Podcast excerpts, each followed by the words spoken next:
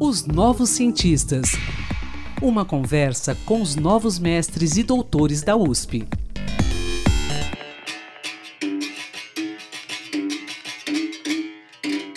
Olá, ouvintes da Rádio USP. Eu sou Antônio Carlos Quinto e estamos começando mais um podcast Os Novos Cientistas. E com muita honra recebemos hoje a pesquisadora Mariana Machado Rocha. Ela também é conhecida como Mariana do Birimbau e autora do estudo de doutorado intitulado Uma Luta Científico-Social Desproporcional Colonialidade e Branquitude na Fundação da USP e Ensino Superior na Imprensa Negra Paulista, 1924-1937. É, o estudo foi defendido na Faculdade de Educação da USP, sob a orientação da professora Ana Luísa Jesus da Costa. Sob uma perspectiva histórica, a pesquisadora abordou em seu estudo o racismo presente na fundação da USP em 1934. Para tanto, ela analisou discursos de Júlio de Mesquita Filho, Armando Sales de Oliveira e Fernando de Azevedo, e a atuação da imprensa negra paulista entre os anos de 1924 e 1937. Bom dia, Mariana, tudo bem? Um prazer tê-la aqui. Bom dia, obrigada, o prazer é todo meu. Bom, Fale-nos sobre o período da sua pesquisa, 1924 a 1937. Como vinha sendo tratada no Brasil a questão do racismo naquela época, Mariana? Nesse período, a gente ainda estava no pós-abolição. E no Brasil, é, vigoravam projetos de branqueamento da nação. Então, negros e indígenas, pessoas de região, da região norte e nordeste do país eram consideradas como parte do problema e do atraso da nação. Certo. Bom, e na fundação da USP, em 1934, lógico, se deu sob esse cenário que você acabou de descrever, né? A questão do racismo foi objeto de análise em algum momento, né, na, na, naquele ano da fundação. Qual era o pensamento dos fundadores da universidade? Os fundadores da USP tinham um olhar eurocêntrico para o Brasil e tinham relações também com o pensamento da eugenia. A Priscila Silva é uma pesquisadora que vai falar sobre isso. Eles concordavam que os negros eram o problema da nação. E eu vou ler um trecho bem pequenininho aqui, de uma fala do Júlio de Mesquita Filho, que mostra esse pensamento. Aliás, é, só relembrando, os três nomes que eu citei na abertura, Júlio de Mesquita Filho, Armando Sales de Oliveira, Fernando de Azevedo, são os fundadores da Universidade Exatamente. de São Paulo. Correto. Parte do grupo de fundadores. E o Júlio de Mesquita Filho fala assim: Promulgado o decreto de 13 de maio, entrou a circular no sistema arterial do nosso organismo político a massa formidável de 2 milhões de negros subitamente investidos das prerrogativas constitucionais. Esse afluxo repentino de toxinas, provocado pela subversão total do metabolismo político e econômico do país, haveria necessariamente de suceder grande transformação na consciência nacional, que de alerta e cheia de ardor cívico passou a apresentar quase sem transição os mais alarmantes sintomas de decadência moral. Ele entendia que os negros eram problema da nação e a USP seria fundada para formar a elite que conduziria o país ao progresso, apesar da presença dos negros. Certo.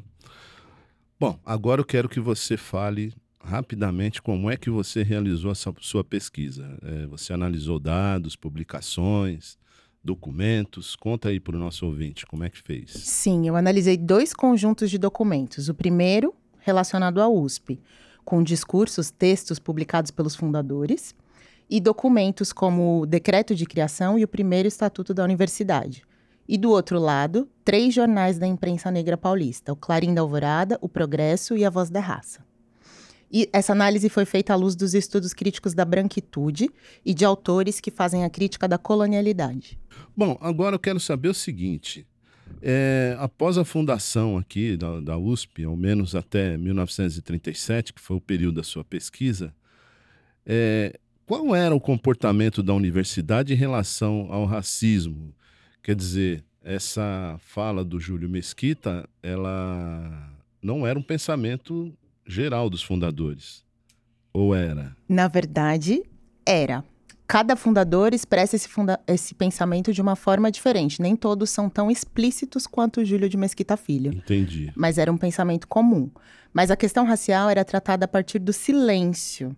Então, sempre nas entrelinhas, sem explicitar a exclusão dos negros, operando a partir do pacto narcísico da branquitude, que é um conceito da Cida Bento, que evidencia a distribuição de recursos entre os brancos e o silêncio sobre um silêncio bem oportuno sobre o papel da branquitude na perpetuação do racismo. Esse silêncio potencializa as vantagens que as pessoas brancas têm a partir das desigualdades raciais. Agora, Mariana, conta pra gente, então, qual era o comportamento da imprensa negra na época? De que forma você relacionou esse comportamento com a fundação da universidade? A imprensa negra debatia temas políticos de interesse dos negros.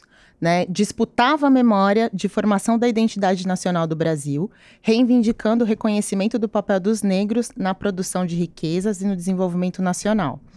Então a imprensa negra produzia e disseminava conhecimento, eles eram intérpretes do Brasil. Eles viam raça e nação de uma maneira radicalmente diferente da perspectiva dos fundadores da USP, e para eles, o ensino superior tinha o potencial de ser um caminho de inclusão dos negros na sociedade e nas políticas nacionais. E com base nos jornais, eu também consegui analisar o caso da Jacinta Maria de Santana, uma mulher negra que foi mumificada e exposta na Faculdade de Direito da USP por 30 anos, como parte do experimento de um professor. É um caso que só veio à mídia recentemente e que é muito importante de ser resgatado, porque é uma memória que ficou apagada. Bom, agora eu quero também que você nos diga o seguinte: fala sobre as suas motivações para realizar essa pesquisa é, você me contou, num primeiro contato nosso, que tudo começou no mestrado, não é isso? Exatamente. Meu mestrado foi sobre a relação da USP com a favela São Remo.